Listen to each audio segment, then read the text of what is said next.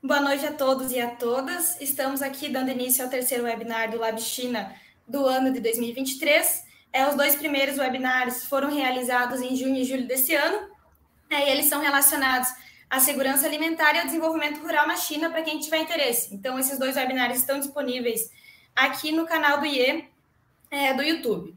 Meu nome é Gabriela, eu sou doutoranda no programa de pós-graduação em Economia Política Internacional da UFRJ e eu vou ser a mediadora do debate de hoje.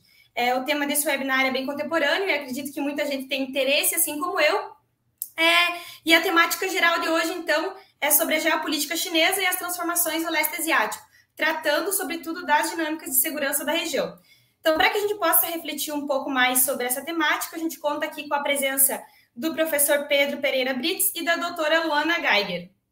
É, falando um pouquinho, então, do currículo dos dois painelistas que estão aqui presentes. É, o Pedro Brits possui mestrado e doutorado em Estudos Estratégicos Internacionais pela Universidade Federal do Rio Grande do Sul, a URGS.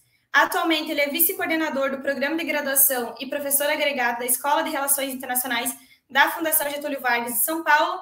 Ele é pesquisador associado do Núcleo é, Brasileiro de Estratégia e Relações Internacionais, o NERINT da URGS, e do Laboratório de Estudos de Defesa e Segurança, que é o LEDS, da Uniriter. É, o Pedro pesquisa nas áreas de relações internacionais da Ásia, política internacional e segurança internacional, com ênfase em estudos regionais. A Luana Geiger possui mestrado e doutorado em ciência política pela Universidade Federal do Rio Grande do Sul e especialização em estratégia e relações internacionais contemporâneas pela mesma universidade. Atualmente, ela é pesquisadora não residente do Taiwan Center for Security Studies e coordenadora de pesquisa do think tank Observa China. Ela foi pesquisadora visitante no Instituto de Relações Internacionais da National Shengxi University, em Taipei, e pesquisadora assistente da Escola de Relações Internacionais da Fundação Getúlio Vargas. É, além disso, a nossa debatedora de hoje vai ser a professora Alana Camoça, da Universidade Estadual do Rio de Janeiro, que, junto com a professora Isabela, coordena o Lab China. A Alana é doutora e mestre em Economia Política Internacional, também pelo PEP, aqui na UFRJ.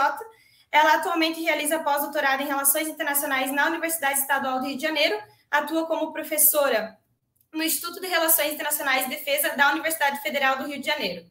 É, o Lab China, então, gostaria de agradecer imensamente a disponibilidade dos painelistas é, e também da Alana para o webinar de hoje. E a gente espera e acredita, então, que vai ser um, um debate muito proveitoso para a gente aprender mais sobre a geopolítica do leste asiático.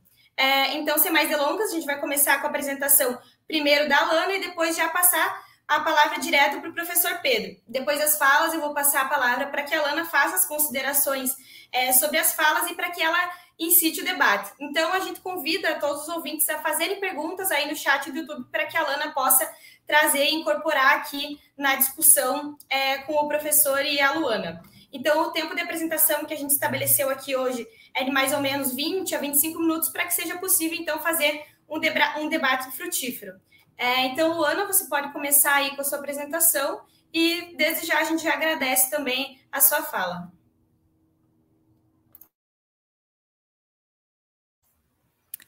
Muito obrigada, Gabriela, pela introdução. É, eu agradeço bastante pelo convite, fiquei muito feliz e muito lisonjeada com o convite da Lab China.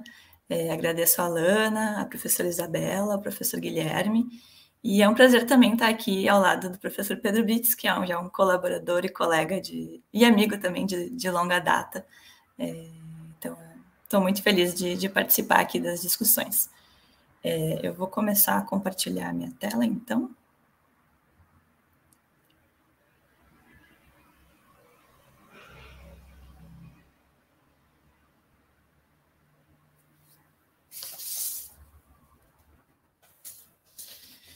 Bom, é, eu planejei minha fala centrada no, nesse triângulo, né, de China, Estados Unidos, China continental, Estados Unidos e a ilha de Taiwan, é, também como fruto do meu período em Taiwan, para trazer é, essas perspectivas para as nossas discussões é, e buscar enriquecer esse momento né, de discussão sobre geopolítica, sobre transformação é, no, na região do leste asiático. É, e eu começo então apresentando aqui o leste asiático como uma espécie de campo de batalha né, para a competição entre a China e os Estados Unidos. É, e aqui a gente vê né, nessa imagem, que é da, da Economist Intelligence Unit, que, que busca trazer, assim, eu vou mostrar uma série de mapas para a gente tentar entender a perspectiva chinesa é, de segurança no, no, leste da Ásia e a forma com que o sistema de alianças dos Estados Unidos é, é, cria o seu, o seu entorno, né? De certa forma, é, mantém a China recuada, né? Então, aqui a gente consegue ver claramente os países, vários pontinhos azuis, né? os pontinhos é, dos países que são aliados dos Estados Unidos ou que não são aliados, mas que têm tendências é, a, alinhar suas políticas externas mais é, facilmente em relação aos Estados Unidos que em relação à China. Então, a gente vê que ao redor da China tem vários né, pontinhos azuis acercando. É, alinhado a isso, tá? A, o debate entre como que a gente vai chamar a região, se a gente ainda chama de leste asiático, que é uma ideia mais histórica de construção é, milenar da região, então mais centrada ali na, no sistema regional sinocêntrico, né, centrado na China, ou se a gente vai chamar de Ásia-Pacífico, que é normalmente a nomenclatura utilizada pelos chineses, é, ou de Indo-Pacífico, que passou a ser um, um conceito, uma nomenclatura promovida mais pelos Estados Unidos e seus aliados, é, que visa introduzir a região do, do sul da Ásia e né, a Índia para as dinâmicas e para os debates que envolvem essa região, de acordo com os seus interesses. É, bom, a agenda securitária da China ela vai ser centrada nos Estados Unidos, justamente porque ele é percebido como a mais significativa é, ameaça para sua segurança nacional e também regional. É, então, o leste asiático compõe a vizinhança imediata da China, né? um cenário-chave é, na competição por influência, por, por, liderança global, por espaço e também para a noção de, de segurança nacional. É, bom, a nossa fala aqui acontece é, em meio a um, um, panorama de, em que a gente vê maior assertividade chinesa. Há também um, um, debate sobre se a China está de fato mais assertiva ou se agora a gente presta mais atenção na China e se agora as grandes potências também é, passam a considerar a China como é, um país é, poderoso e, portanto, mais importante, né? É, isso tudo está acontecendo em meio a estratégias, é, as estratégias para o Indo-Pacífico, né? Novamente voltando ao conceito de Indo-Pacífico, adicionando a, a Índia, as dinâmicas da região. É, e essas estratégias passaram a ser formuladas inicialmente ali pelo, pelo Japão, pelos Estados Unidos, pelos aliados, pela União Europeia, é, visando definir quais, quais seriam as visões desses países para a região e nem sempre mencionando diretamente a China, mas é, né, o componente chinês sempre pairando nessas é, visões para a governança da região. Isso vem no percalço do pivô para a Ásia de 2012, quando se deu o reconhecimento de que as administrações anteriores ao Obama, ao Obama nos Estados Unidos tinham subestimado, de certa forma, o impacto estratégico do crescimento do poderio chinês, porque estavam concentrados em questões estratégicas no Oriente Médio, né, é, alinhado à a, a questão da guerra ao terror. É, e isso também se acentuou com as previsões de que a metade, até a metade é, da década atual, a China já seria capaz de desafiar a ordem securitária regional existente. Então, a percepção foi tardia e agora se busca responder a isso. E as estratégias para o Indo-Pacífico é, vêm nesse sentido, e a maior assertividade da China também vem como resposta a isso. É, apesar de, como a gente vê aqui né, no, é, no percentual de gastos militares é, internacionais, os Estados Unidos, apesar de ainda é, serem terem os maiores, as maiores percentuais de gastos, é, nos Estados Unidos ainda se considera, em certa medida, que, que o avanço nos gastos militares e a resposta dos Estados Unidos à China ainda é lenta. É, o que os analistas colocam é que existe um foco na próxima década, que o, que o foco já não está mais né, nos anos 2020, e sim nos anos 2030. Então, a ideia é a estratégia de encolher para modernizar e responder na próxima década, porque se pensa que a próxima década é, é em que as tensões vão estar ainda né, mais acirradas e que o potencial para um eventual conflito possa ser maior. E os Estados Unidos trabalham com essa visão de dissuasão integrada, trazendo então é, os aliados, né, uma defesa coletiva como forma de dividir os custos e também de ter né, os entrepostos ali perto, pertinho da, da costa chinesa. Alguns autores chamam as estratégias é, dos Estados Unidos de multilateralismo, multilateralismo tático, que é a ideia de estabelecer mecanismos de concertação de segurança é, específicos para lidar com questões específicas, como é a, menores também, como é a ideia do Quad, que envolve é, os Estados Unidos, Japão, é, Índia e, e, Austrália, e o AUKUS também é, entre né, Estados Unidos, é, Reino Unido e Austrália, prevendo compartilhamento de, de tecnologia é, na área de defesa, né, como o famoso submarino com propulsão nuclear. É, então, eu vou trazendo aqui alguns, alguns mapas que vão ajudando a gente a, a ter uma visão mais clara sobre o entorno estratégico da China e a forma com que, é, de onde vem a percepção de ameaça né, na China.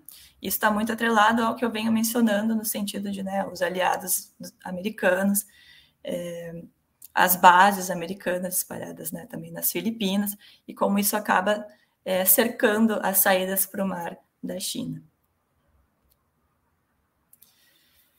E, bom, a gente está, então, trazendo um contexto né, histórico aqui é, de re reemergência chinesa. Essa reemergência ela foi é, pautada inicialmente pelo crescimento e, e rápido avanço econômico, é, que trouxe certa autoconfiança para o país, e ao mesmo tempo trouxe a necessidade de agora nesse próximo num próximo né um próximo nível de, de desenvolvimento chinês a necessidade de equilibrar um pouco mais também o âmbito político a participação política da China internacionalmente nos mecanismos de governança internacional é, e também em termos militares né em termos de, de segurança é, então a China é, tem a ideia de precisar ter capacidade para proteger os seus interesses, tanto dentro das fronteiras, questões internas, como também a nível regional.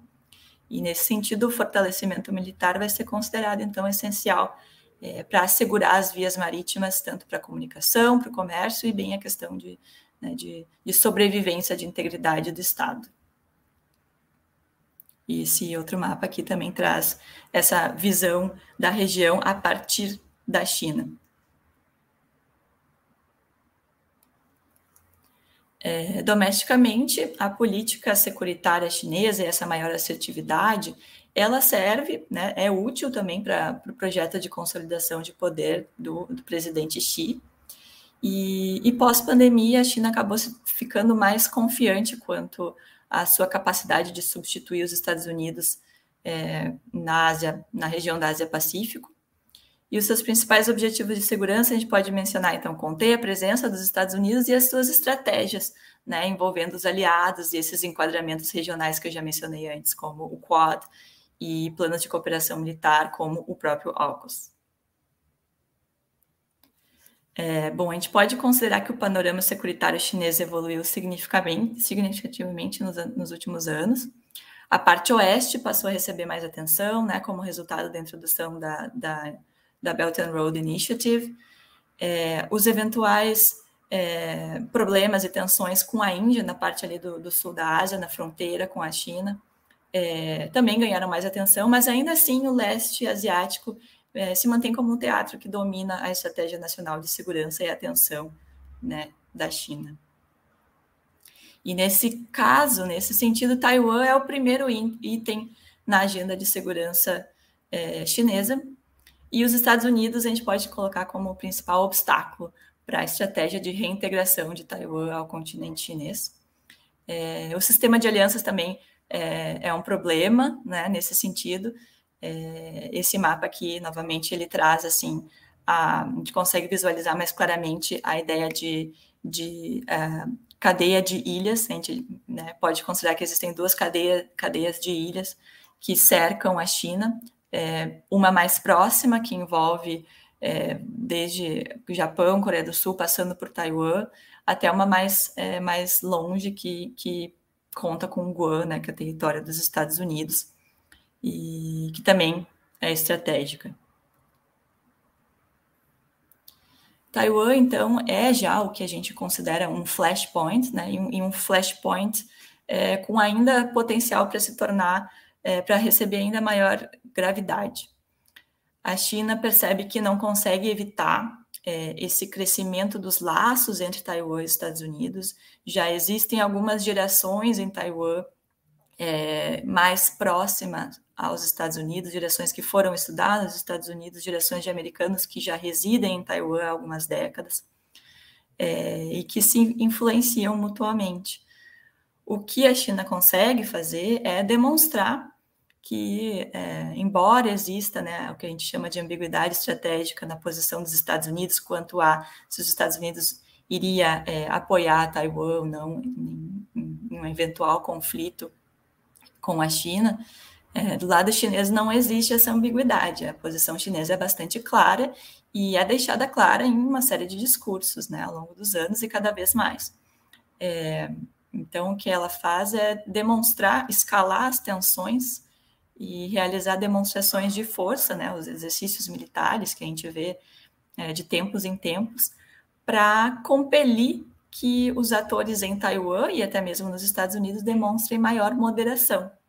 Então, é uma forma de, de atrair atenção para a necessidade de, de moderação, né, em relação a tanto a aproximação entre Taiwan e os Estados Unidos, como a as ideias e, e objetivos de, né, de se pensar em uma independência para Taiwan. Então, é uma forma de, de coação. Nesse sentido, conforme as tensões aumentam, e a gente viu um aumento de tensões é, que a gente pode considerar como tendo atingido novos patamares depois que a Nancy Pelosi né, foi a Taipei é, em agosto de 2022. A unificação pacífica é, acaba sendo vista cada vez é, como menos provável, cada vez como uma realidade menos é, próxima. É, ainda assim, é, não se antecipa que, que haja uso da força num, num, período imediato, até mesmo porque isso iria contra os objetivos chineses ainda em andamento de, de desenvolvimento nacional. Né? Realocar recursos para um conflito com Taiwan iria prejudicar o país economicamente e, e, outras pautas. Então, em um futuro imediato, no curto prazo, é, se vê como bastante improvável. É, mas é claro que conforme os laços e os canais de diálogo entre Taiwan e a China vão sendo é, vão se encerrando, é, ao mesmo tempo é, as possibilidades de, né, de, de, unificação pacífica também vão se tornando menos prováveis. Então a gente tem o que a gente chama de uma paz frágil.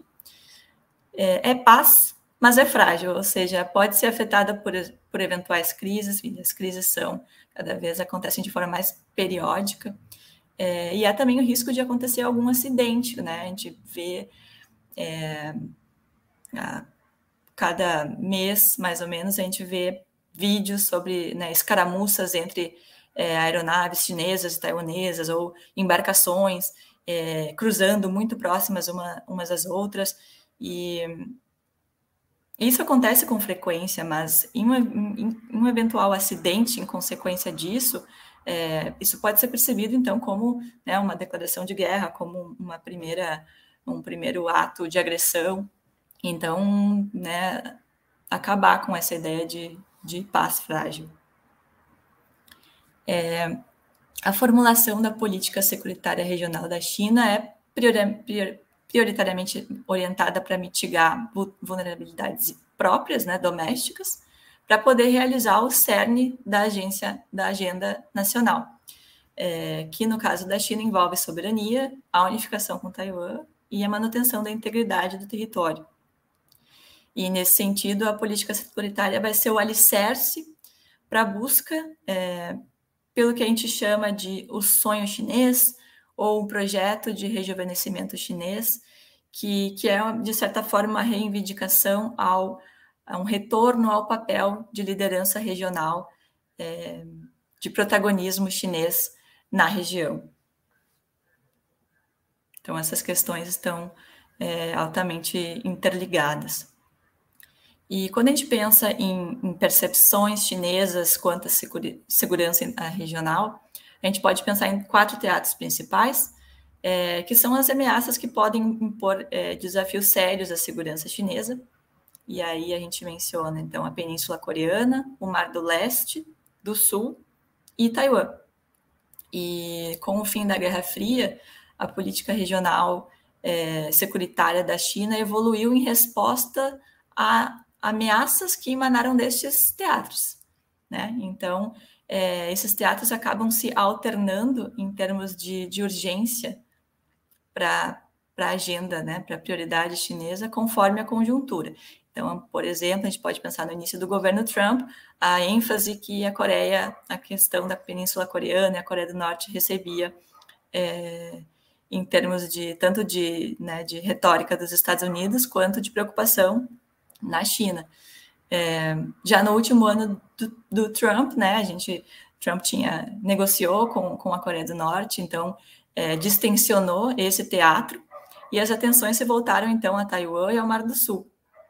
Com o primeiro ano do Biden e, e isso se mantém, o foco voltou para a questão de Taiwan.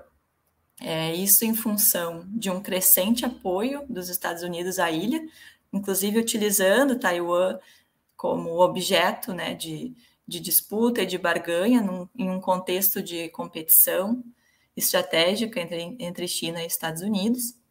E isso, ao mesmo tempo, obriga Pequim é, a colocar é, Taiwan na, na sua prioridade de agenda securitária priorizando a reintegração ou, pelo menos, prevenindo é, as declarações de independência, que levariam a um conflito ao, ao uso da força por parte da China.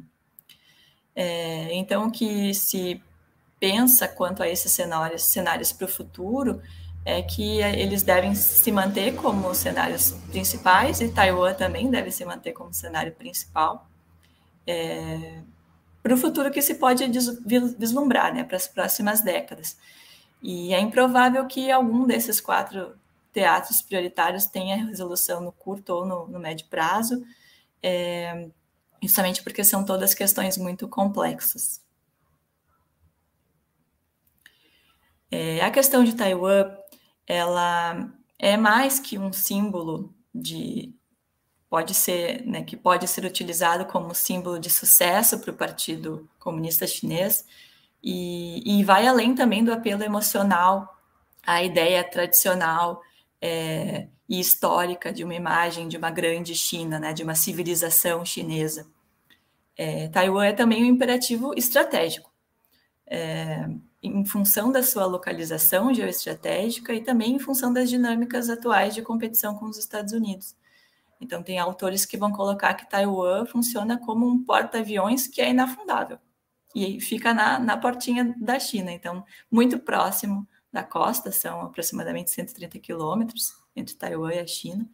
É, então, isso é estratégico tanto para a China, para sua proteção, quanto para né, o sistema de aliança dos Estados Unidos, para ter influência sobre é, uma região tão próxima. É, então, Taiwan ali divide os mares próximos da China e liga, né? Taiwan realiza, é um ponto estratégico na, de ligação na, na, na, cadeia de ilhas que vai lá desde o sudeste do Japão e chega até, passa pelas Filipinas e chega até a Indonésia. Então, além dos componentes culturais e de nacionalismo, existe um componente estratégico que também é bastante importante. É, então, Taiwan vai ser crucial nesse sentido de estratégia de, de proteção e de contenção externa é, e para confiança em relação aos seus, à utilização dos mares do sul e do leste, que são também áreas críticas para a defesa nacional, para a segurança alimentar, é, para o comércio chinês e internacional.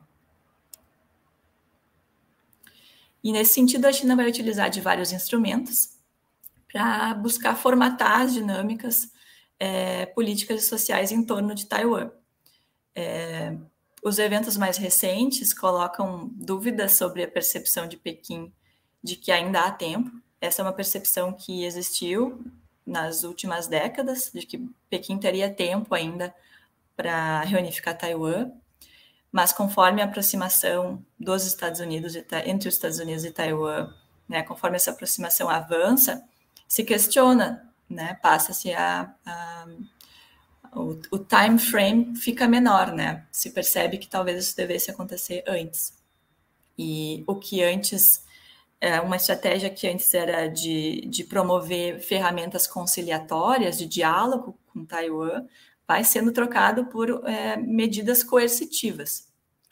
E isso também vem acontecendo de forma mais acelerada nos últimos anos, inclusive porque desde o início da, da presidência da, da Tsai Ing-wen, chefe de governo de Taiwan, é, ela recusa reconhecer o consenso de 92, que é o consenso em que a China e Taiwan concordam sobre a existência de apenas uma China, ainda que cada um tenha uma, uma perspectiva diferente sobre como é a China e quem é a, verdadeira China legítima, existia esse, esse, esse acordo, existiu esse acordo que é conhecido como Consenso de 92, e atual líder de Taiwan se recusa a reconhecer isso, o que fez com que é, a China continental fechasse vários dos, dos canais de, de diálogo é, com Taiwan.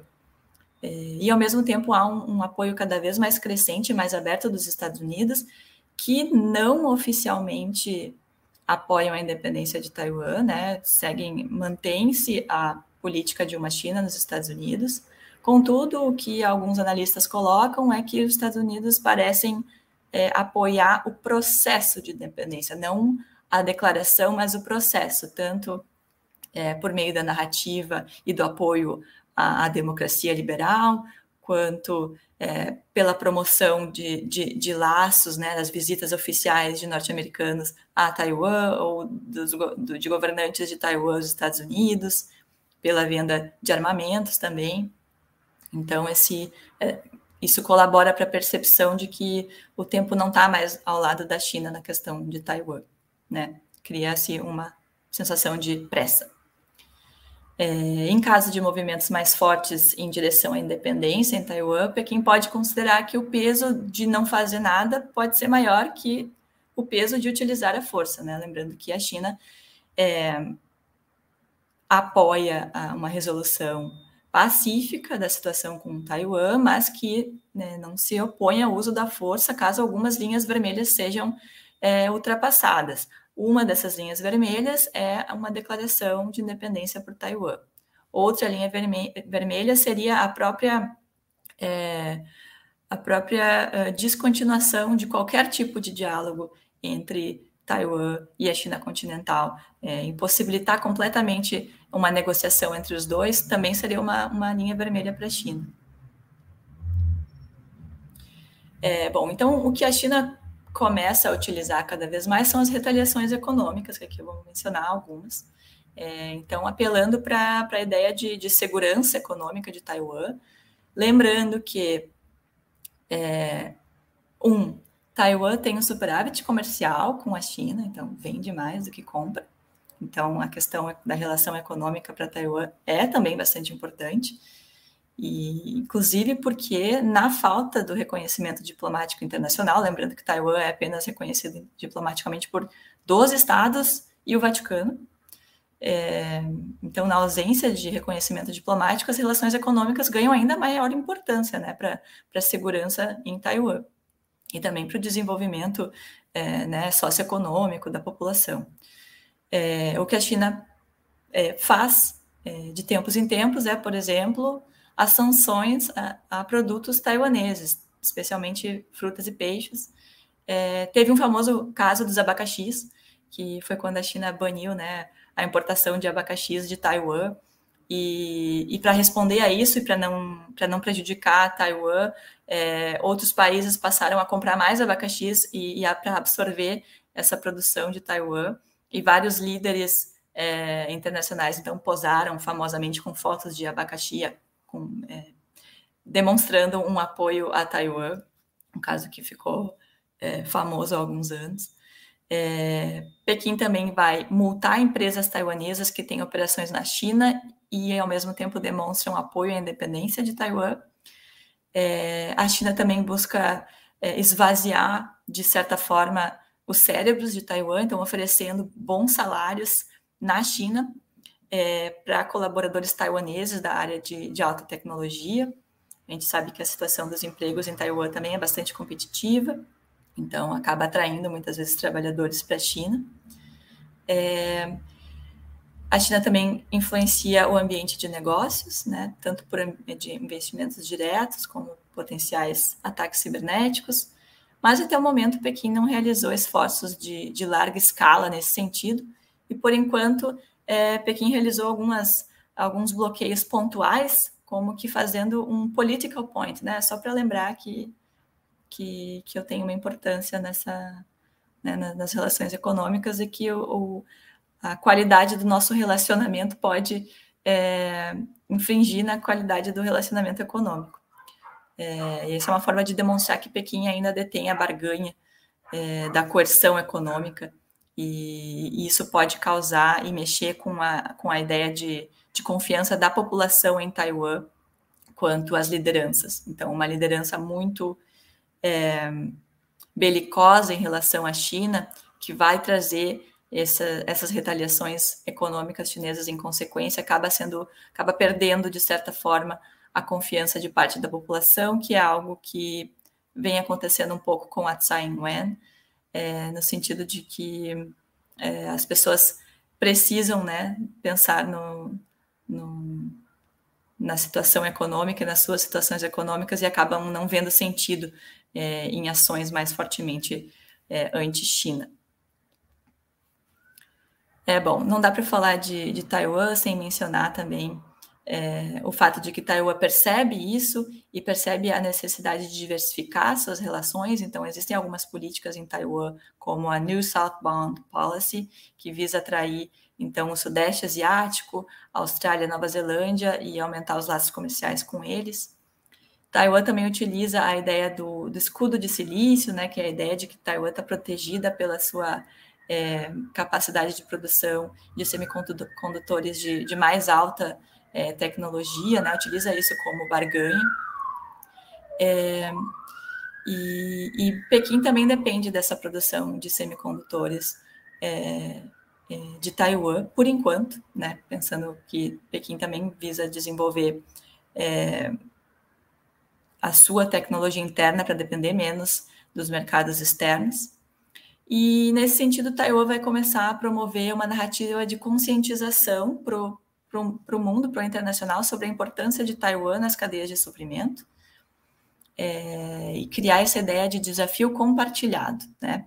Então, tanto a, tanto a, a, a ideia de, de que o, a questão de Taiwan é um problema de todos, e tanto a pandem pandemia quanto a guerra na Ucrânia também ajudaram a criar uma imagem é, de quão nocivos são os impactos de instabilidades envolvendo conflitos para as economias ao redor do mundo. É, Taiwan também está negociando um acordo econômico com os Estados Unidos, o que pode gerar maiores tensões no futuro. E aqui, para fechar, é, no curto prazo, as tensões entre Taiwan e China elas têm pouca chance de maior escalonamento militar e de uma grande desestabilização. É, mas no longo prazo, essa periodização é, acaba indicando, a China acaba aprendendo né, como como ter capacidade para bloquear a ilha e controlar os fluxos, é, e há sempre o, né, o, o, perigo e o risco de, de escalonamento maior. É, mas, em meio a tudo isso, só para também fechar com um ponto voltando ao âmbito regional mais geral, e, e talvez assim com um olhar um pouco menos alarmista, eu vou só mencionar o David Kahn, que é um autor que eu utilizo bastante, é, que é um americano, mas com origens coreanas e que tem uma visão mais asiática do, da Ásia mesmo. É, ele, é, a cada década, coloca de novo a ideia de que não há uma contenção asiática à China e que, embora a gente esteja vendo né, rearmamento chinês, é, rearmamento sul-coreano, é, o maior nível de exercícios militares entre os Estados Unidos e aliados no leste da Ásia, Ainda assim, é importante que a gente aguarde para ver antes de a gente dizer que existe uma contenção da região à Ásia. É, esses, os, os gastos prometidos no Japão, por exemplo, para o setor militar. Eles ainda estão em debate, né? A questão do orçamento, de onde vai vir o dinheiro e como vai se manter, também está em debate. Então, é necessário que a gente espere alguns anos antes de, de dizer que isso de fato está acontecendo. É, e isso também está atrelado a uma ideia mais de, de tradição histórica regional, né, do sistema tributário sinocêntrico, é, e da ideia de, de, um, de, uma civilização chinesa que foi milenária, que influenciou a região por vários é, séculos, é, e que tem ainda algum impacto na forma com que as políticas e as dinâmicas regionais acontecem. Eu finalizo aqui, agradeço, passei um pouco do meu tempo, então já peço desculpas também. Uh, muito obrigada pela fala, Luana. Foram muito interessantes os dados e os mapas que você trouxe para elucidar melhor aqui para a gente, né, a geopolítica do leste asiático, a questão de Taiwan, quanto isso é importante para a China na questão de integridade territorial e como que tem passado, né, por mudanças com a ascensão da Tsai em Taiwan. É, também essa questão das estratégias de projeção militar da China, né, os cenários que são importantes para que a China faça essa projeção militar e também a questão dos Estados Unidos atuando é, na região. É, mas então, para a gente dar continuidade aqui ao webinar, já vou passar direto a palavra para o professor Pedro, que já pode então começar é, a apresentação. Então, obrigada, Luana, mais uma vez, e professora, a palavra é sua agora. Bom, boa noite a todos e todas, boa noite, Gabriela, boa noite, Alana, é, Luana, professor Guilherme, enfim, todos que é, estamos assistindo. É, queria primeiro, claro, agradecer né, imensamente pelo convite. É, fico muito feliz de poder conversar com, com né, principalmente pensando no âmbito da UFRJ, do PEP, que são tão caros a mim. E, claro, a professora Isabela, não poderia esquecer que é uma referência para mim também, acho que tem que fazer essa menção. Bom, é, em relação a, a a nossa fala de hoje, né? Eu acho que ele é um tema bastante desafiador, né? Gostei muito de ouvir a Luana, eu acho que é sempre bom é, poder compartilhar com os colegas discussões acerca da geopolítica chinesa e dos desafios que isso traz para a gente poder também compreender as dinâmicas do leste asiático. E a minha proposição é que a gente consiga aqui, é, a minha ideia é trazer uma discussão um pouco macro, né? De certa forma tentar compreender é, os desafios regionais numa perspectiva global e, a partir disso, tentar entender um pouco dos desafios mais imediatos que a China especificamente enfrenta nesse contexto. É, eu acho que um primeiro aspecto né, que nós não podemos deixar de considerar nesse sentido é o fato de que, eu acho que a literatura já explorou isso de forma bastante é, contundente ao longo das últimas décadas, é o fato de que a gente está observando, claro, um sistema regional é, utilizando uma perspectiva ainda lá do Busan e do Weaver lá no início dos anos 2000, que até depois, de certa forma, foi superado em algum sentido, mas que traz a ideia de que a gente está vivendo um, um, sistema regional com alta penetração hegemônica, né? O que a gente quer dizer com isso é o fato de que as dinâmicas globais, né, que envolvem principalmente a competição dos Estados Unidos com a China, mas não somente isso, a própria competição dos Estados Unidos com a Rússia, acabam também impactando essas dinâmicas regionais na Ásia. E o contrário também não é descartável, né? O fato de que as dinâmicas asiáticas elas também implicam em alterações significativas nas relações de poder entre é, os estados centrais.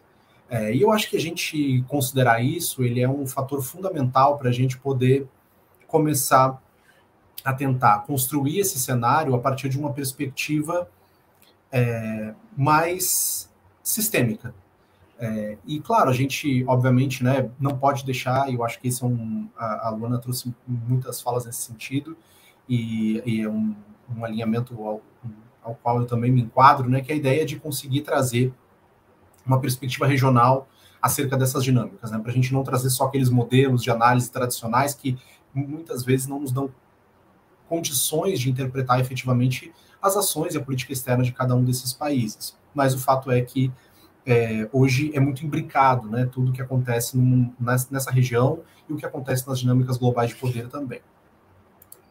Bom, tendo isso em vista, eu acho que eu queria começar minha fala é, de forma mais é, específica, entrando em quatro grandes macro, macro transformações né, que efetivamente pautam as relações internacionais e que vão ser os elementos balizadores de como os estados vão se comportar nas próximas décadas. E eu acho que tem uma série de fatores, antes de entrar propriamente em cada uma dessas dinâmicas, eu acho que é, tem uma série de fatores que nos. É, talvez seja importante a gente prestar atenção nesse sentido. Né? O primeiro deles, é, que me parece um, uma tendência bastante crível para a gente trabalhar, é a ideia de que a China organiza a sua estratégia, e eu, eu acho que a Luana trouxe muitos uh, dados e informações nesse sentido, numa perspectiva também de longo prazo. Isso não quer dizer que ela abdique das questões imediatas, não quer dizer que você não tenha disputas que são é, derivadas de dinâmicas que estão acontecendo agora, mas a estratégia ela está centrada na sobrevivência de longo prazo, na construção de capacidades para um enfrentamento, é, podemos dizer, um pouco mais estruturado, né, frente aos seus competidores, especialmente os Estados Unidos. Né, eu acho que a gente discutia muito isso, né, sobre como a China era vista pelo Ocidente, como ela tentava minimizar essa visão de uma competidora ou eventualmente mesmo de uma potência revisionista. E parte desse processo, me parece, está calcado na ideia de ganhar tempo. Né? E parte desse ganhar tempo também diz respeito a construir mecanismos de enfrentamento para essas grandes transições que marcam o nosso tempo. A primeira delas é a transição demográfica. É claro que a gente é, já está mais acostumado, né, habituado a, pelo peso demográfico, especialmente de China e de Índia, a compreender a Ásia com um peso demográfico muito significativo. Mas a gente tem algumas mudanças que, obviamente, transcendem a Ásia, mas que têm impactos para as dinâmicas globais. Né? Efetivamente, a gente sabe que o peso demográfico ele importa, claro, também para o jeito de fazer a guerra, ele importa para mercado consumidor, ele importa em termos de força de trabalho, e tudo isso vai ser determinante para a gente pensar nesse equilíbrio daqui para frente. Né? Eu acho que é, o que está disposto aí no gráfico é um pouco desse é, de dois fatores. Né? O primeiro deles é a perda contínua de peso relativo da população europeia em termos de população global. Né? Isso é um, um elemento crucial, porque, embora, é claro, né, os Estados Unidos a gente observe muitos é, movimentos que indicam a priorização que a China tem na política externa dos Estados Unidos, na grande estratégia dos Estados Unidos, o fato é que a Europa Ocidental ela ainda é central na construção desse jogo. É, a gente pode olhar para própria guerra na Ucrânia e pensar nisso, por exemplo. É, mas o fato é que, quando a gente projeta é, as próximas décadas, a gente vê essa perda de peso relativo da Europa. Claro que vai gerar problemas para o contexto europeu, que não são nosso objeto de conversa aqui. Mas quando a gente olha para a Ásia, a gente também tem algumas mudanças que podem ser interessantes, né? Eu acho que eu não vou é, entrar na, no, na discussão né, sobre leste asiático, nordeste asiático, enfim, sobre Indo-Pacífico. Acho que a Luana trouxe muito bem é, o que tem sido discutido nesse campo. Então, vou deixar aqui é, o termo amplo de leste asiático, mas a gente observa que China, Japão, próprio Taiwan vão ser países que vão ter populações muito envelhecidas é, comparativamente com o que tem hoje. É claro que é, alguns desses países, a própria China, já vem adotando medidas para tentar reverter parte desse processo, mas como é que isso vai impactar na estruturação das forças? Né? Porque a gente poderia pensar, né, aquela, aquela promessa da transformação tecnológica, será que ela vai ser capaz, por exemplo, de nos dar forças armadas completamente mecanizadas e que dependam menos de forças humanas? A gente sabe que a estratégia chinesa, a doutrina do, do, das Forças Armadas do, do, Exército Popular Chinês, ela sempre foi calcada também por muito tempo, hoje já não mais, mas calcada por muito tempo no uso das massas humanas. É, o fato é que a gente tem algumas transições aí importantes nesse sentido. Aí a gente também está falando, por exemplo, de sistemas previdenciários, a gente também está falando de acesso à saúde, a gente também está falando, por exemplo, de força de trabalho. Então, esses são desafios de vulto e de longo prazo que dizem respeito às transformações demográficas e que vão atingir diretamente aqui também os países do leste asiático.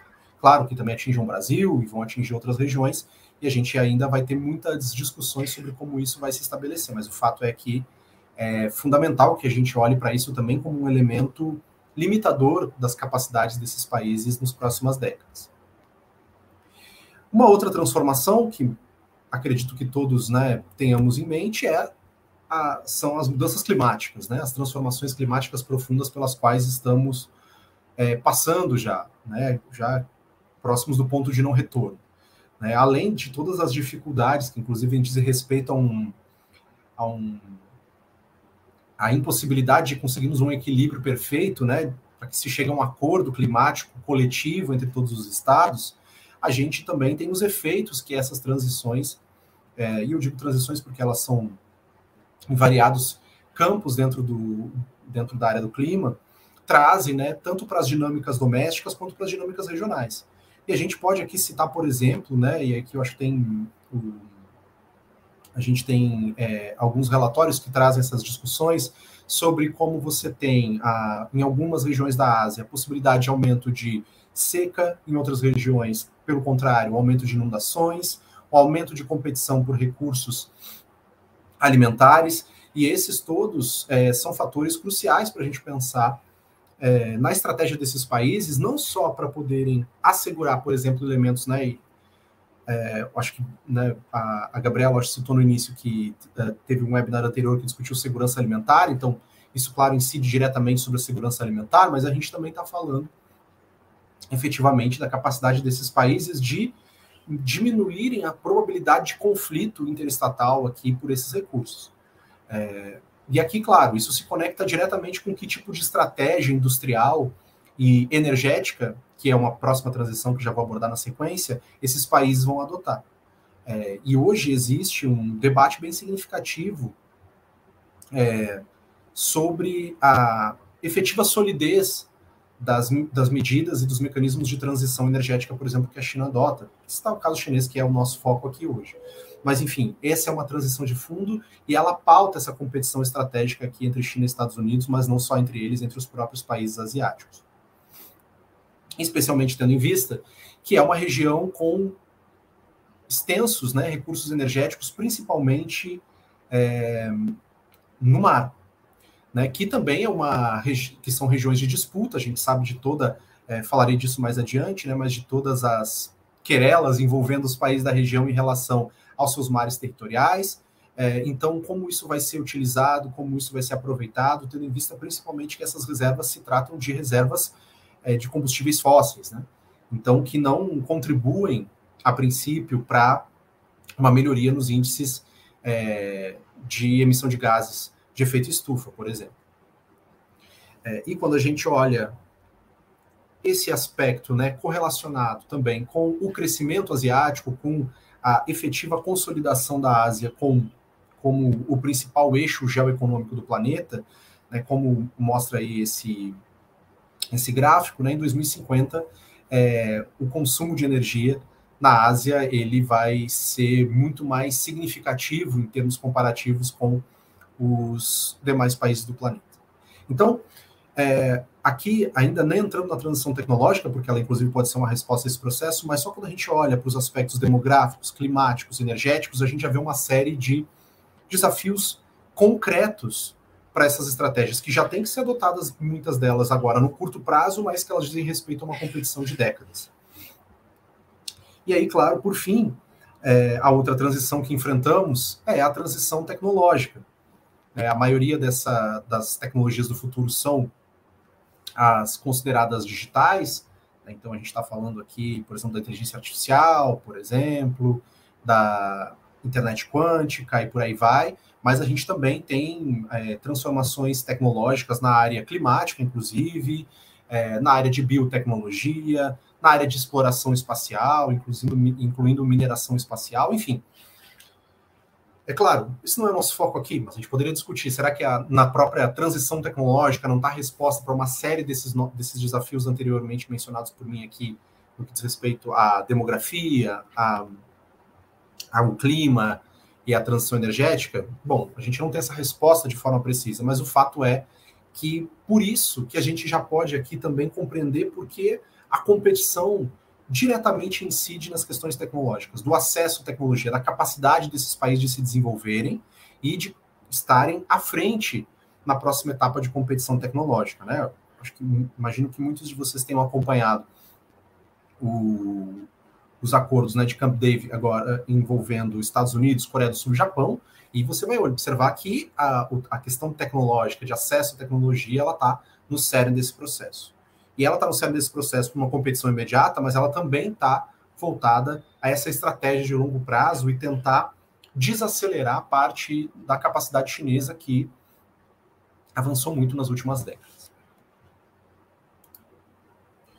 É, acho que, por fim, não quero me estender muito nessa parte aqui desse panorama mais é, de fundo, a gente sabe que a Ásia é, apresenta uma tendência de crescimento econômico bastante interessante, né? Claro que talvez não tão, principalmente no caso da China, tão é, vertiginosa como já vimos em décadas anteriores, mas ainda assim robusta o suficiente para é, aprofundar a parte dessas dinâmicas de competição que mencionei aqui anteriormente. Tá bem? E aqui é, acho que fica mais fácil a gente começar a vincular esses aspectos, então, estruturais, com esses elementos de transformação geoeconômica por que passa a região, com as disputas geopolíticas. Por exemplo, é, e Luana mencionou isso também na sua fala, né, das disputas é, aqui sobre os estreitos, né, sei que, que a Lana também é, trabalha com isso, né, então é, eu acho que é um tema interessante e, fundamental aqui para a compreensão dessas dinâmicas regionais, mas que estão diretamente ligados a essas disputas, porque não envolvem só as disputas energéticas, mas também de acesso a esses mercados, a capacidade desses países de conseguirem ainda manter os seus modelos de desenvolvimento econômico. Não é à toa que a estratégia da Belt and Road Initiative também busca dar uma resposta, por exemplo, a esse processo.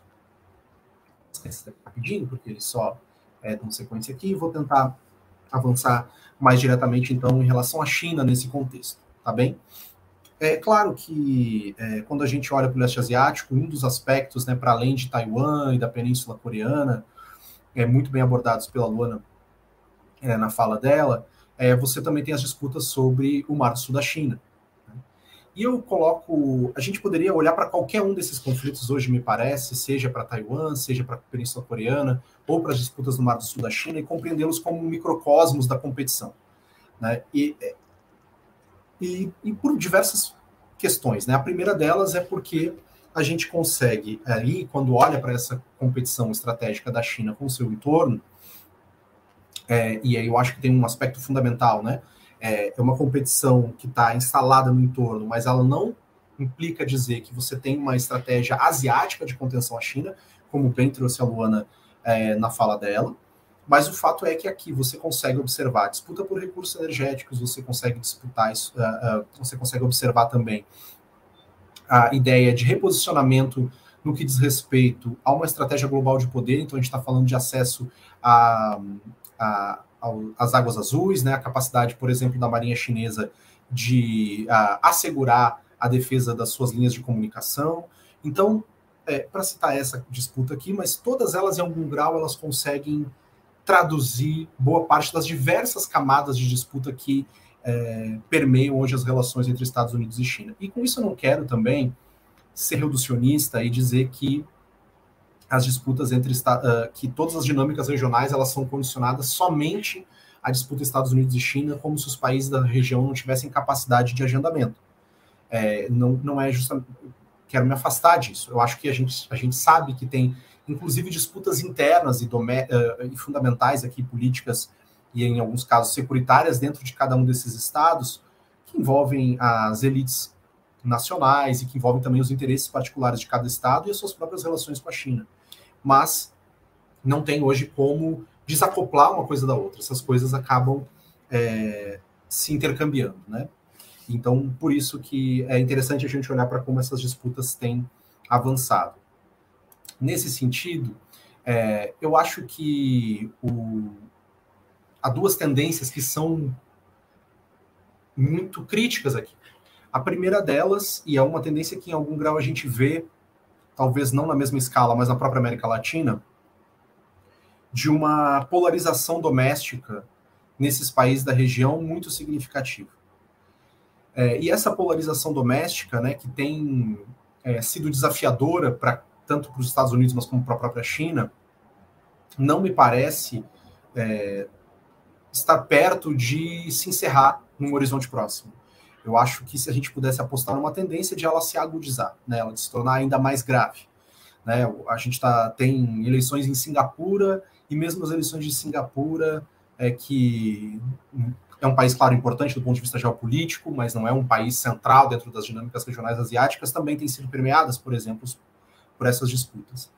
É, então, acho que essa é uma, uma tendência bastante significativa. A outra é que a gente está vendo uma alteração bastante rápida nos padrões de alinhamento securitário da região. Né? É, o que a gente.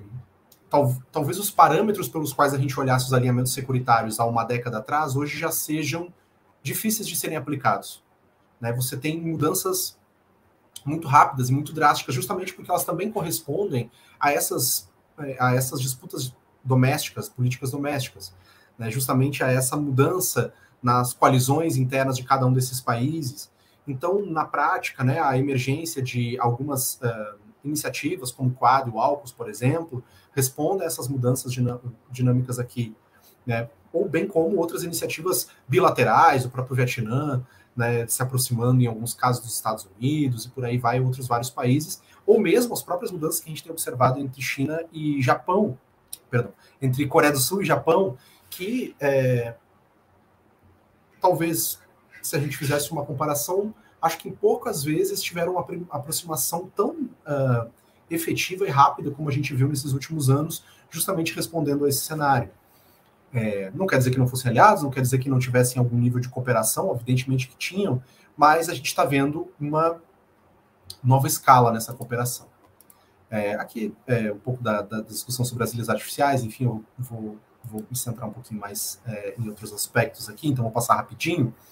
É, e aqui, quando a gente olha para a estratégia do Obama, né, na prática, quando a gente olha para o estabelecimento da, do pivô asiático em relação à China, que seria uma estratégia de balanceamento da China, por assim dizer, você tinha uma disputa dentro dos Estados Unidos sobre que tipo, não só de perfil de modernização militar você iria adotar para poder competir com a China, mas também como os aliados eventualmente se enquadrariam dentro dessa estratégia. Na prática, você tinha uma defesa de um lado de que talvez valesse mais a pena investir, por exemplo, é, nos mísseis hipersônicos, em equipamentos é, nos aviões de quinta geração é, ou sexta geração, justamente para poder ter capacidades efetivas de atingir a China e deixar os aliados como um suporte mais indireto a essa escalada de contenção da China. Ou, de outra forma, você poderia ampliar essa presença dos Estados Unidos nos vizinhos, através de uma rede de acordos de cooperação. Essa foi a, estratégia, no fim, adotada diante desse debate. Tá bem? Não que a outra tenha sido abandonada, mas essa estratégia de alinhamento com os países da região foi priorizada. E aqui me parece muito importante o, o contexto de chegada do governo Obama ao poder, porque me parece um momento em que a competição com os Estados Unidos, é, dos Estados Unidos frente à China, se torna estratégica e deixa de ser uma política ocasional.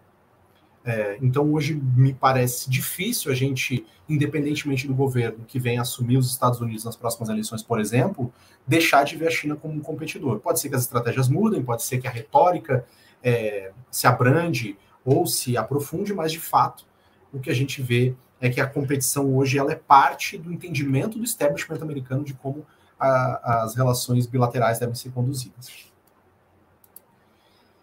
É, quando a gente tem a chegada do Biden ao poder, né, depois, claro, do Trump, né, que é, aprofundou essa competição, principalmente no campo retórico, com as sanções é, comerciais adotadas, é, você tem uma nova etapa através, principalmente, eu acho que o AUKUS é um, é um símbolo dessa, dessa iniciativa, onde você ainda mantém essa rede de apoio aos aliados, mas qualifica ela, por exemplo, com o desenvolvimento de submarinos, como no caso australiano. É, a Austrália também que é um país premiado por esse debate frente à competição China e Estados Unidos, né? Apesar de toda a cooperação econômica, ainda assim é, buscou tem um processo de rivalização com a China bastante crescente. Então, aqui a gente vai vendo que é, essa competição se tornou estratégica e ela vem se qualificando. Também se qualificando para o perfil de forças. E isso não tem acontecido de forma é, a, que a, os Estados Unidos fiquem sem resposta. É claro que a China também vem tentado, vem tentando né, fazer movimentos de reação a isso. É, e cito aqui, por exemplo, uma discussão que tem sido feita né, nesses últimos meses de que a China pudesse ampliar a sua presença militar é, para além do seu território. Né? Países como Sri Lanka é, são, são colocados como possíveis destinos da presença naval chinesa, é, é, o Paquistão, para citar dois casos aqui, mas também tem discussões de mais países na África podendo é, incorporar essa presença militar chinesa. Ou seja, você tem uma qualificação dessa competição.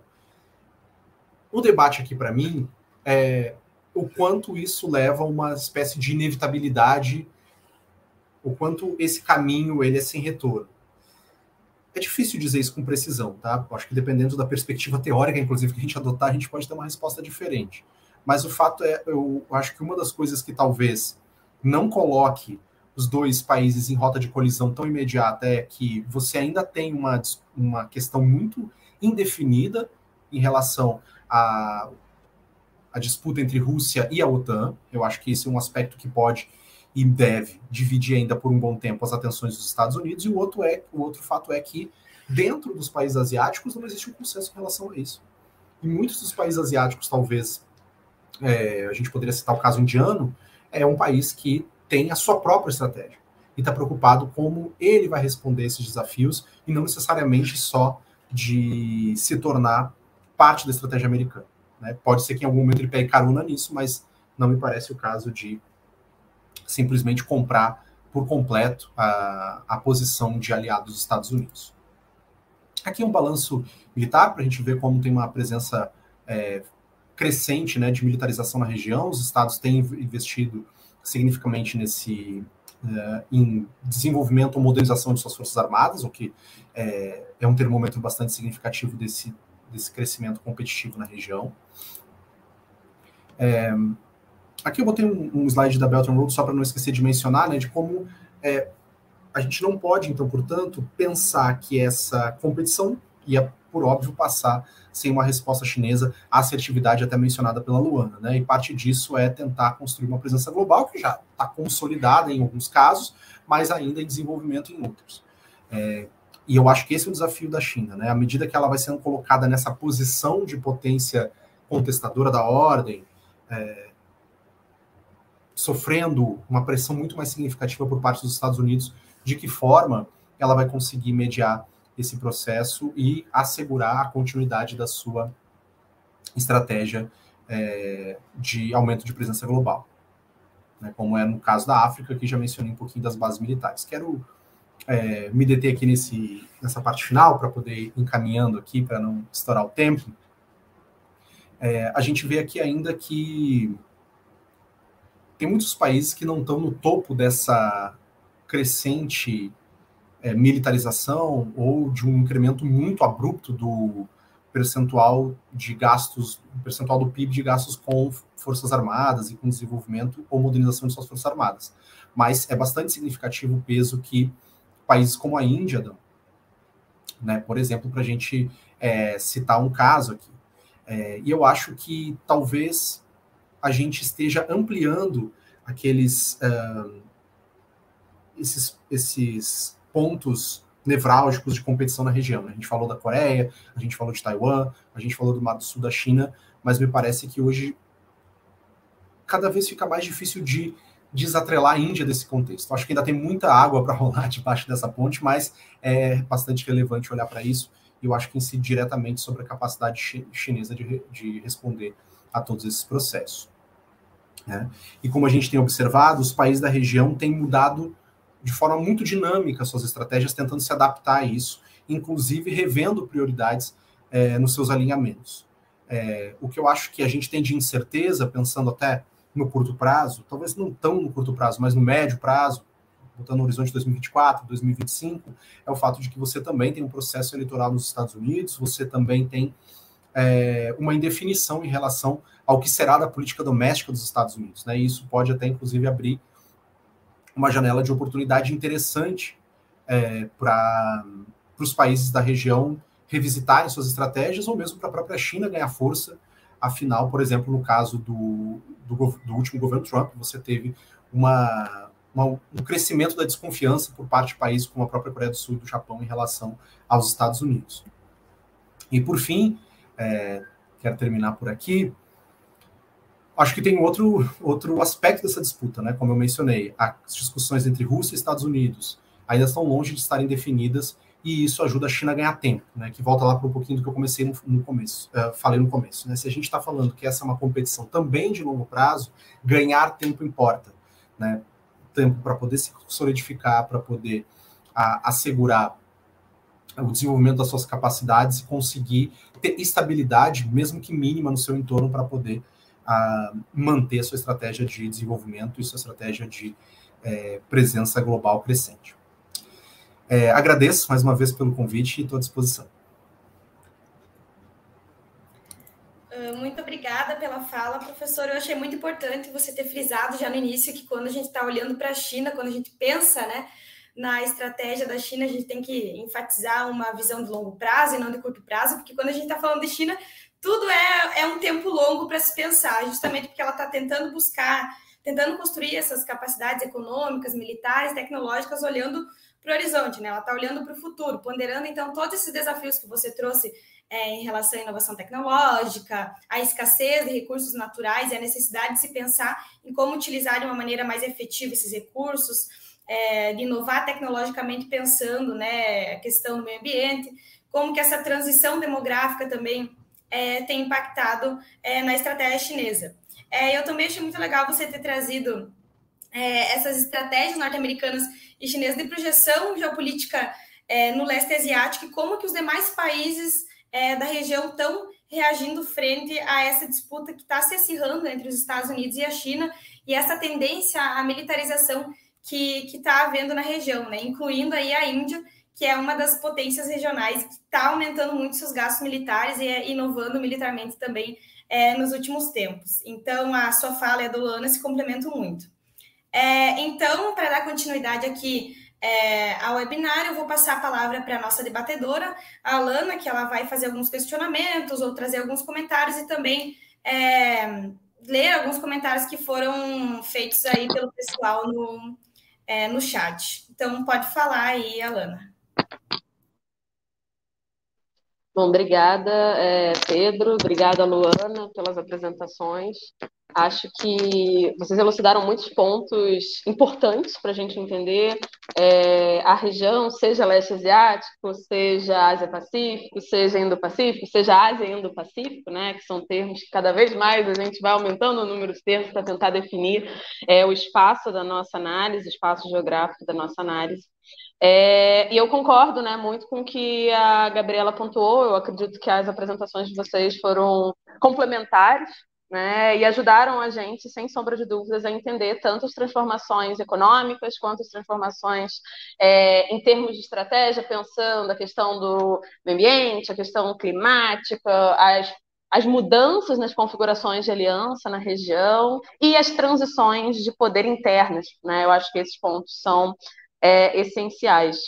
Uh, eu acompanho o trabalho de vocês né, já há um tempo, sou uma entusiasta do trabalho de vocês, e conforme vocês foram falando, né, eu fiquei perguntando alguns aspectos que são mais relacionados ao, ao que eu tenho pesquisado né, mais recentemente. Eu tenho tentado adentrar um pouco mais nesse debate de alianças no cenário internacional e esse comportamento dos países é, no leste asiático, Ásia-Pacífico, Indo-Pacífico, enfim. E aí eu vou fazer algumas perguntas que são talvez abertas para os dois, né? Se vocês se sentirem confortáveis para responder elas, as duas ou, ou todas, mas algumas eu vou tentar ser um pouco mais é, direcionada. É, a, a, minha primeira pergunta, essa é uma pergunta bastante direcionada, que vai é, para a Luana e conversa um pouco com uma pergunta que eu já vi aqui no, no, no chat, é, que diz respeito à situação política de Taiwan hoje, da gente pensar a Tsai em relação à China hoje. E complementando né, com a pergunta que foi colocada já no chat, que eu acho que conversa muito com, com o que eu tenho interesse de entender quais são os, como é que a gente pode pensar o cenário de Taiwan no ano que vem, sobretudo quando a gente olha para as eleições que vão ocorrer, é que a Mayara Soares ela fez uma pergunta de, sobre você, se você poderia falar um pouco mais sobre a China durante é, China e Taiwan durante o governo Tsai, né? E uma das grandes dúvidas, né, do debate que a gente tem é, é, se o, a efetivamente ela tem uma, uma postura pró-independência, efetivamente, ou uma, uma postura mais status quo em relação à situação de Taiwan. Então, eu queria entender um pouco quais são as suas possíveis previsões para o ano que vem em relação às eleições e também, se você puder falar um pouco mais sobre como têm sido as relações entre Taiwan e China é, nesse governo Tsai, né? É, além disso, eu queria fazer uma pergunta mais direcionada também para o pro professor Pedro, e aí é uma pergunta dupla, né? É, que você, você no final, né, você apresentou, você apontou muito, muito, muito bem, né, você elucidou muito bem como alguns alinhamentos estão sendo repensados, né? Alguns, alguns acordos eles estão sendo estabelecidos ou algumas conversas elas estão sendo é, marcadas ou estimuladas em meio ao aumento de tensões e receios da ascensão é, da China, né? É, e um dos pontos que eu queria que eu queria refletir, talvez trazer aqui para a mesa, é o, como é que a gente pode interpretar essa essa aproximação entre Taiwan, é, entre, Taiwan, entre Japão, é, Coreia do Sul e Estados Unidos, mas olhando talvez numa perspectiva de mais para a Coreia do Sul, né, eu diria, porque pelo menos quando eu olho para o Japão, para mim eu tenho uma percepção de que o Japão é um país que se aproxima muito mais de um alinhamento militar, securitário com os Estados Unidos, e o caso da Coreia do Sul, ele acaba sendo um pouco emblemático, dependendo da liderança que está no poder, a gente pode ter algumas alterações de comportamento, que seriam mais pró é, Unidos ou mais pró China, né, e desde a ascensão do Yoon Suk-yeol, eu, não sei se estou pronunciando corretamente, é, a gente tem, de fato, um presidente que acaba sendo mais inclinado para os Estados Unidos, que é um pouco diferente da postura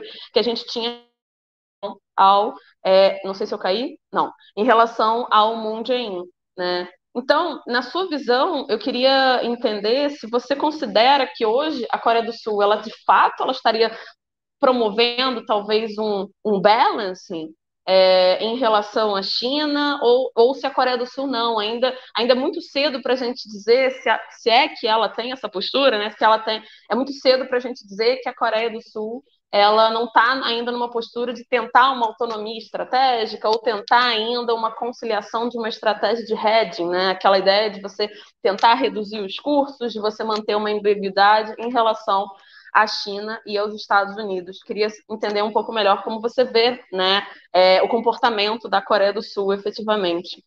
E uma outra pergunta, né, que aí é uma pergunta para os dois que eu tenho, que o Pedro ele falou sobre o Mar do Sul da China, sobre o microcosmos de competição que a gente tem. A Luana ela trouxe para a gente como é que estão se dando um pouco dessas relações entre Estados, essa triangulação, né, Estados Unidos, é, Taiwan e China, e trouxe elementos de disputas de recursos, disputa de poder, a questão da, das águas azuis, etc.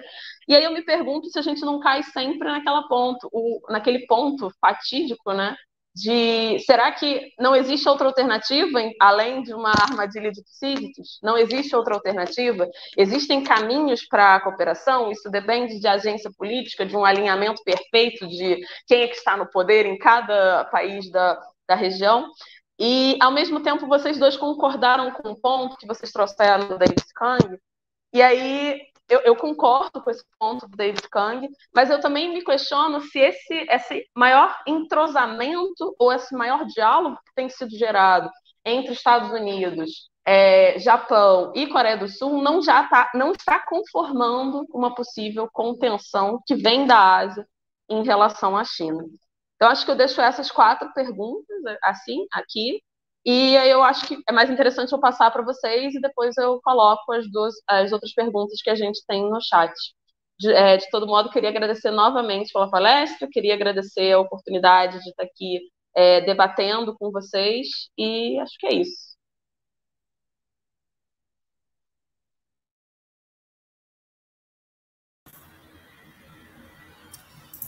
É, obrigada, Lana. Eu acho que eu é, posso começar respondendo né, a pergunta mais direcionada é, sobre Taiwan.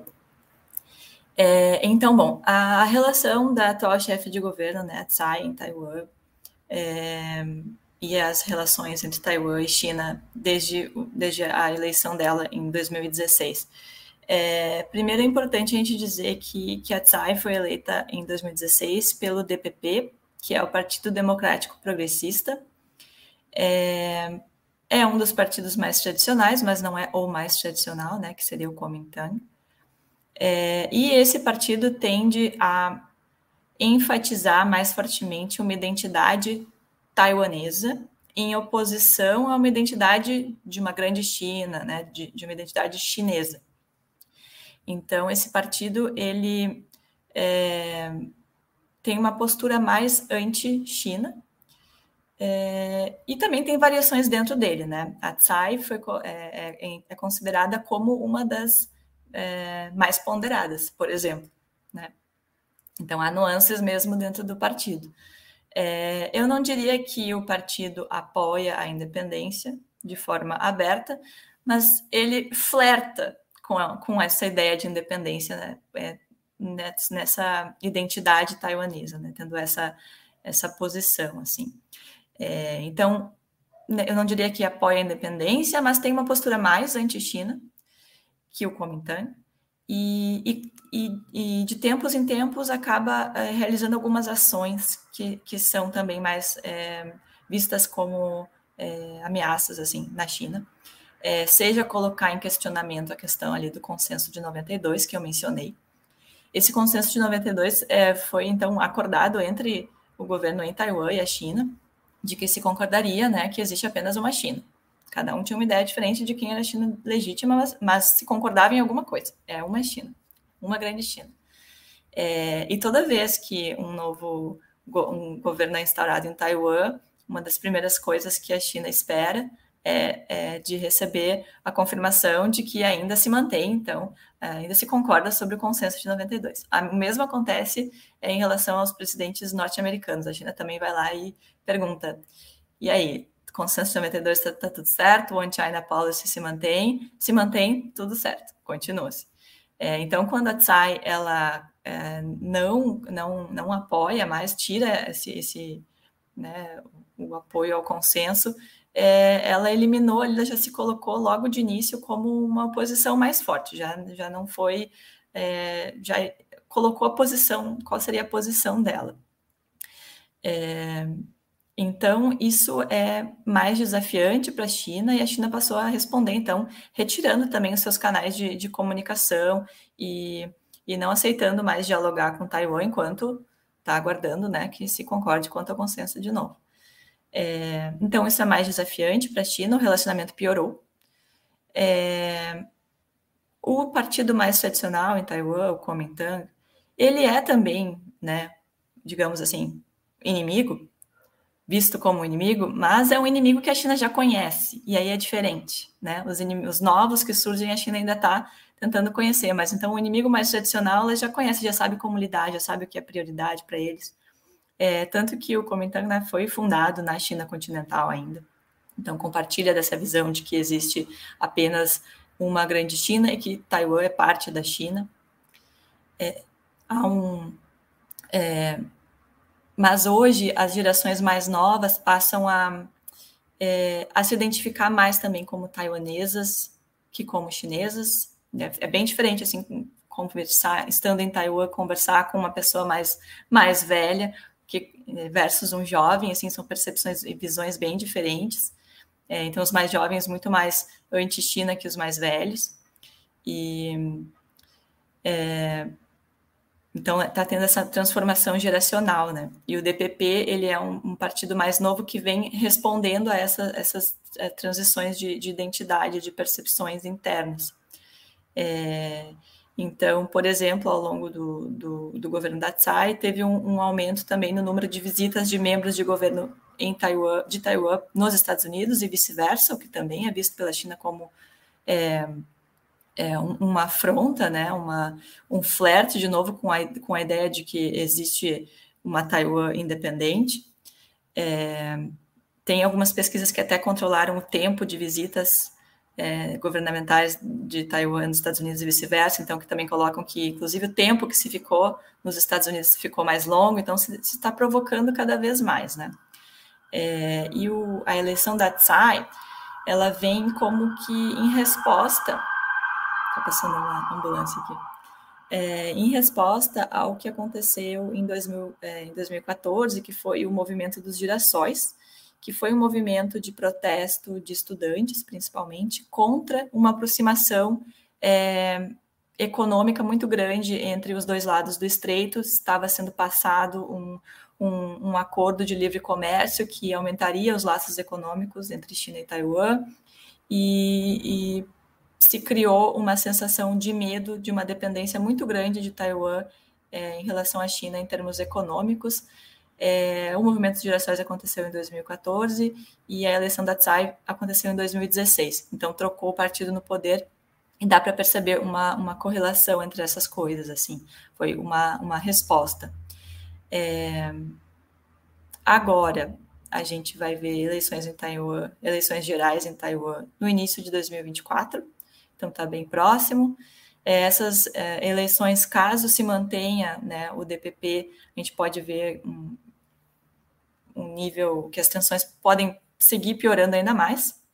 É, caso outro partido, o Comentão, por exemplo, ganhe a eleição, ou tem agora até uma terceira via que fica como meio termo entre os dois, ganha as eleições, talvez isso se abrande um pouco, talvez tenha mais possibilidade para diálogo, abre essa, essa possibilidade.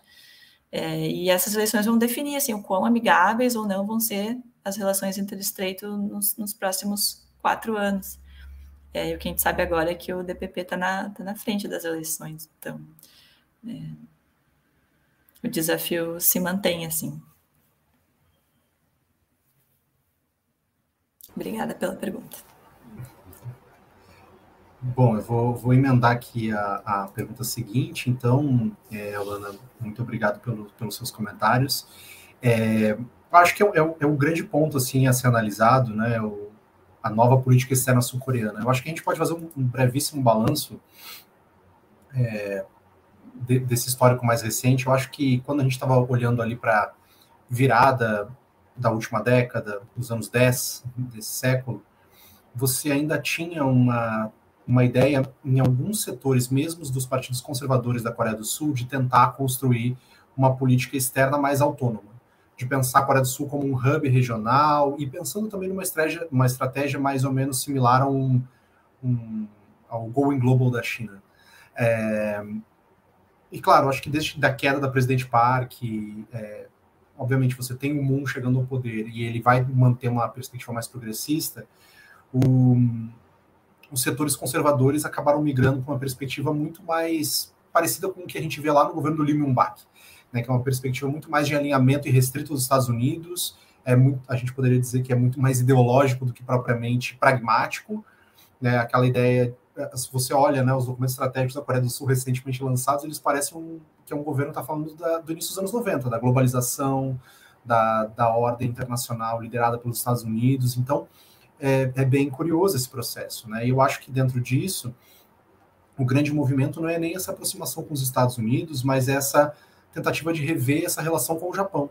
Eu acho que esse é o, momento, o movimento mais significativo, porque, de certa forma, é, em alguma medida, até então, o que acontecia na Coreia do Sul era a ideia de, ok, tudo bem, eu tenho uma aproximação com os Estados Unidos, mas até pelo perfil é, da, do, da minha perfil da minha economia, o perfil é, de competição que eu posso exercer no sistema internacional é muito mais plausível que eu venha competir por mercados com o Japão do que provavelmente com a China. Claro, com a China também, porque a China é gigante em todo o contexto, mas eu consigo vender muito para a China e tudo mais. E o que acontece agora é que a Coreia do Sul meio que abdica dessa ideia, né, e migra para uma perspectiva muito mais conservadora, que me parece atender também a dinâmicas domésticas, mais do que propriamente as dinâmicas regionais. É, eu acho que essa é uma discussão que a gente tem visto dentro, dentro dos analistas da política sul-coreana, é será que essa é uma política que cai assim que a gente vê o próximo governo? Então, acho que é uma tendência bem plausível, assim, da gente pensar é, nesse, nesse caminho, né? E eu acho que hoje é difícil a gente pensar na Coreia fazendo uma estratégia de hedging efetivamente, assim. É, mas, mas, acho curioso também ela apostar num balance contra a China, porque não era a tendência, né? Você vinha até, inclusive, as pesquisas de opinião sobre, dentro da população, né, sobre como eles viam a China, cada vez os índices tinham, vinham melhorando nos últimos anos. Então, me parece um pouco é, na contramão. É claro que responde também aos avanços militares na Coreia do Norte, responde também às próprias discussões em Taiwan, enfim, é, mas de modo geral diria que é isso. Assim. Não sei se faltou alguma coisa, mas qualquer coisa me avisa.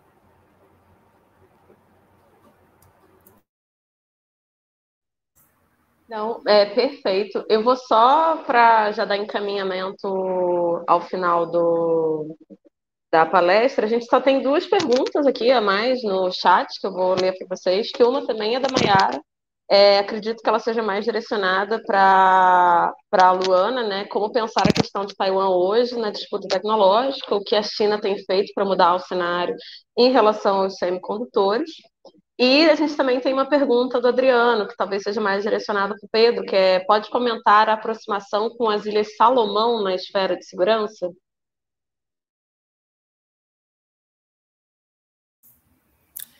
Muito obrigada pela pergunta. Vou, vou começar respondendo então. É, bom, a questão de Taiwan na disputa tecnológica e o que a China tem, tem feito né, em relação aos semicondutores.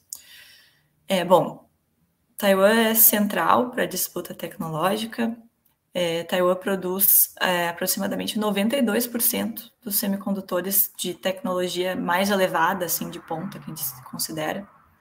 É, então, a China e o mundo também, né, depende ainda de forma considerável dessa oferta tecnológica de Taiwan.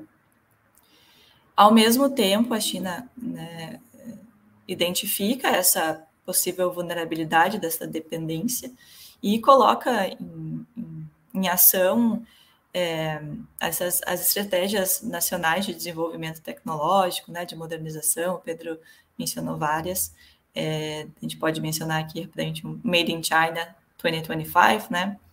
É, e a busca pela autossuficiência e por depender menos do, do mercado externo e poder é, produzir é, não só semicondutores, né, mas produzir a tecnologia, tecnologia que precisa internamente. Essa também é uma tendência global, né, de, de a gente está falando muito sobre né, os, os, conceitos assim de reshoring, nearshoring ou friendshoring, que é a ideia de, de levar suas cadeias de suprimento para países que são amigos, aliados, ou para o seu território, ou para algum território próximo que é também é, amigável aqui, né, entre aspas.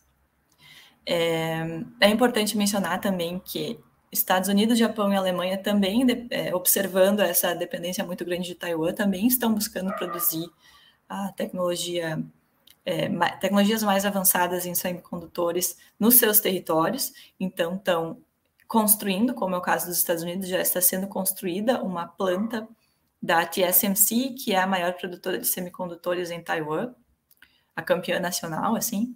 É, já tem uma, uma fábrica em construção no Arizona e, e há outras em negociação, uma outra nos Estados Unidos, aí uma no Japão e uma na Alemanha. É, e isso é bom para esses países, para ter a produção nos seus, nos seus territórios. É, mas para Taiwan isso pode acabar esvaziando o que eu mencionei anteriormente, que é o escudo de silício, né? Silício é o principal componente dos semicondutores, então a ideia de que é, Taiwan é tão importante por, por produzir os semicondutores que ninguém vai atacar ela, ela vai é, tão, é, é, o, o, grande objeto de, de barganha, né? Então, se, se em algum momento, se Taiwan é estratégica para o mundo em função apenas dos semicondutores, e não estou dizendo que seja, mas se for, né? Se a gente for olhar sobre, essa, sobre esse, esse, esse, esse foco, caso os semicondutores não sejam mais produzidos só em Taiwan, seja porque tem plantas em outras partes do mundo, seja porque a China já consegue produzir os seus próprios. É, então, ali a importância de Taiwan nesse sentido e a sua proteção tecnológica né, já fica entra em questionamento. E esse é um desafio. Teve até um. Nesse ano saiu um, é, algum porta-voz dos Estados Unidos que mencionou que caso a China invadisse Taiwan, então a gente teria que, os Estados Unidos teriam que destruir a TSMC, a produção de semicondutores em Taiwan, para que não caísse nas, nas, mãos dos chineses. E aí os taiwaneses, né, responderam de forma bastante significativa quanto a é, essa questão de justamente ser, a ilha ser vista como apenas estratégica, apenas sobre é, é apenas sobre os semicondutores que, que se importa, né? É, então, Taiwan tem esse, esse medo também de perder esse seu grande ponto de, de barganha que a protege e a torna bastante é, globalmente relevante, né? Vou falar brevemente aqui, até porque eu tô, vou ter que sair em breve também. É, bom, eu acho que o acordo com as Ilhas Salomão ele vem na esteira justamente de uma tentativa da China de também conseguir uma presença no sul do Oceano Pacífico, né? Especialmente se a gente pensa que a competição com a Austrália cresceu nesses últimos tempos. Pra, depois, para quem não está habituado com o mapa, dá uma olhadinha onde fica as Ilhas Salomão, a gente vai é, entender um pouquinho da importância dessa presença, né, que pode inclusive abrir espaço para que ali na frente a China tenha uma base militar ali, por exemplo. É, e aí a gente também pode botar isso no contexto de que em 2019, por exemplo, Kiribati trocou uh, o seu reconhecimento de Taiwan para a China. Então, justamente nesse processo né, de, de Pequim de construir uma base, é, uma presença efetiva né, na, naquela região. Então, acho que a gente pode colocar nesse, é, dentro desse processo, embora ainda não estejam claros todos os termos do acordo.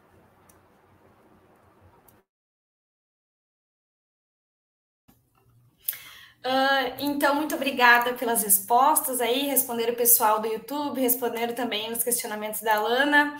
É, gostaria de agradecer muito a participação de vocês dois, da Luana e do Pedro, aqui hoje, também os comentários da Lana. É, o debate foi muito enriquecedor, eu aprendi muita coisa. É um tema de pesquisa que eu tenho muito interesse, apesar de agora, no doutorado, eu não estar trabalhando diretamente com a questão geopolítica do leste asiático, mas foi um prazer enorme escutar todos vocês, eu aprendi muito mesmo hoje. É, então a gente espera, né? O Labchina espera continuar, continuar com essa parceria, que a gente possa se encontrar num futuro próximo para discutir mais sobre essas temáticas de geopolítica no leste asiático, na Ásia Pacífico, Indo-Pacífico, enfim, é, e também sobre outros temas pertinentes à economia política da China. É, o Labchina também agradece, então, aos ouvintes aí que estiveram presentes no YouTube e outros que vão assistir no futuro. É, a gente gostaria de pedir para que vocês acompanhassem os, os webinars no, no canal do YouTube do IE, para que seguissem também o Lab China nas redes sociais. A gente tem o nosso site, a gente tem o Facebook agora também a gente tem o Instagram, que é labchina.frj. Lá a gente tem divulgado, então, seguido né, os webinars do Lab China, as publicações é, que os participantes do grupo têm feito e também divulgado né, outras, é, outros eventos de outros grupos de estudo, de pesquisa. É, então, muito obrigada a todas e a todos. Foi uma satisfação enorme participar desse encontro hoje. Muito obrigada aí, Pedro e Luana. Tchau, tchau. Obrigada. Tchau, tchau. Boa noite, pessoal. Eu que agradeço. Tchauzinho. Boa noite.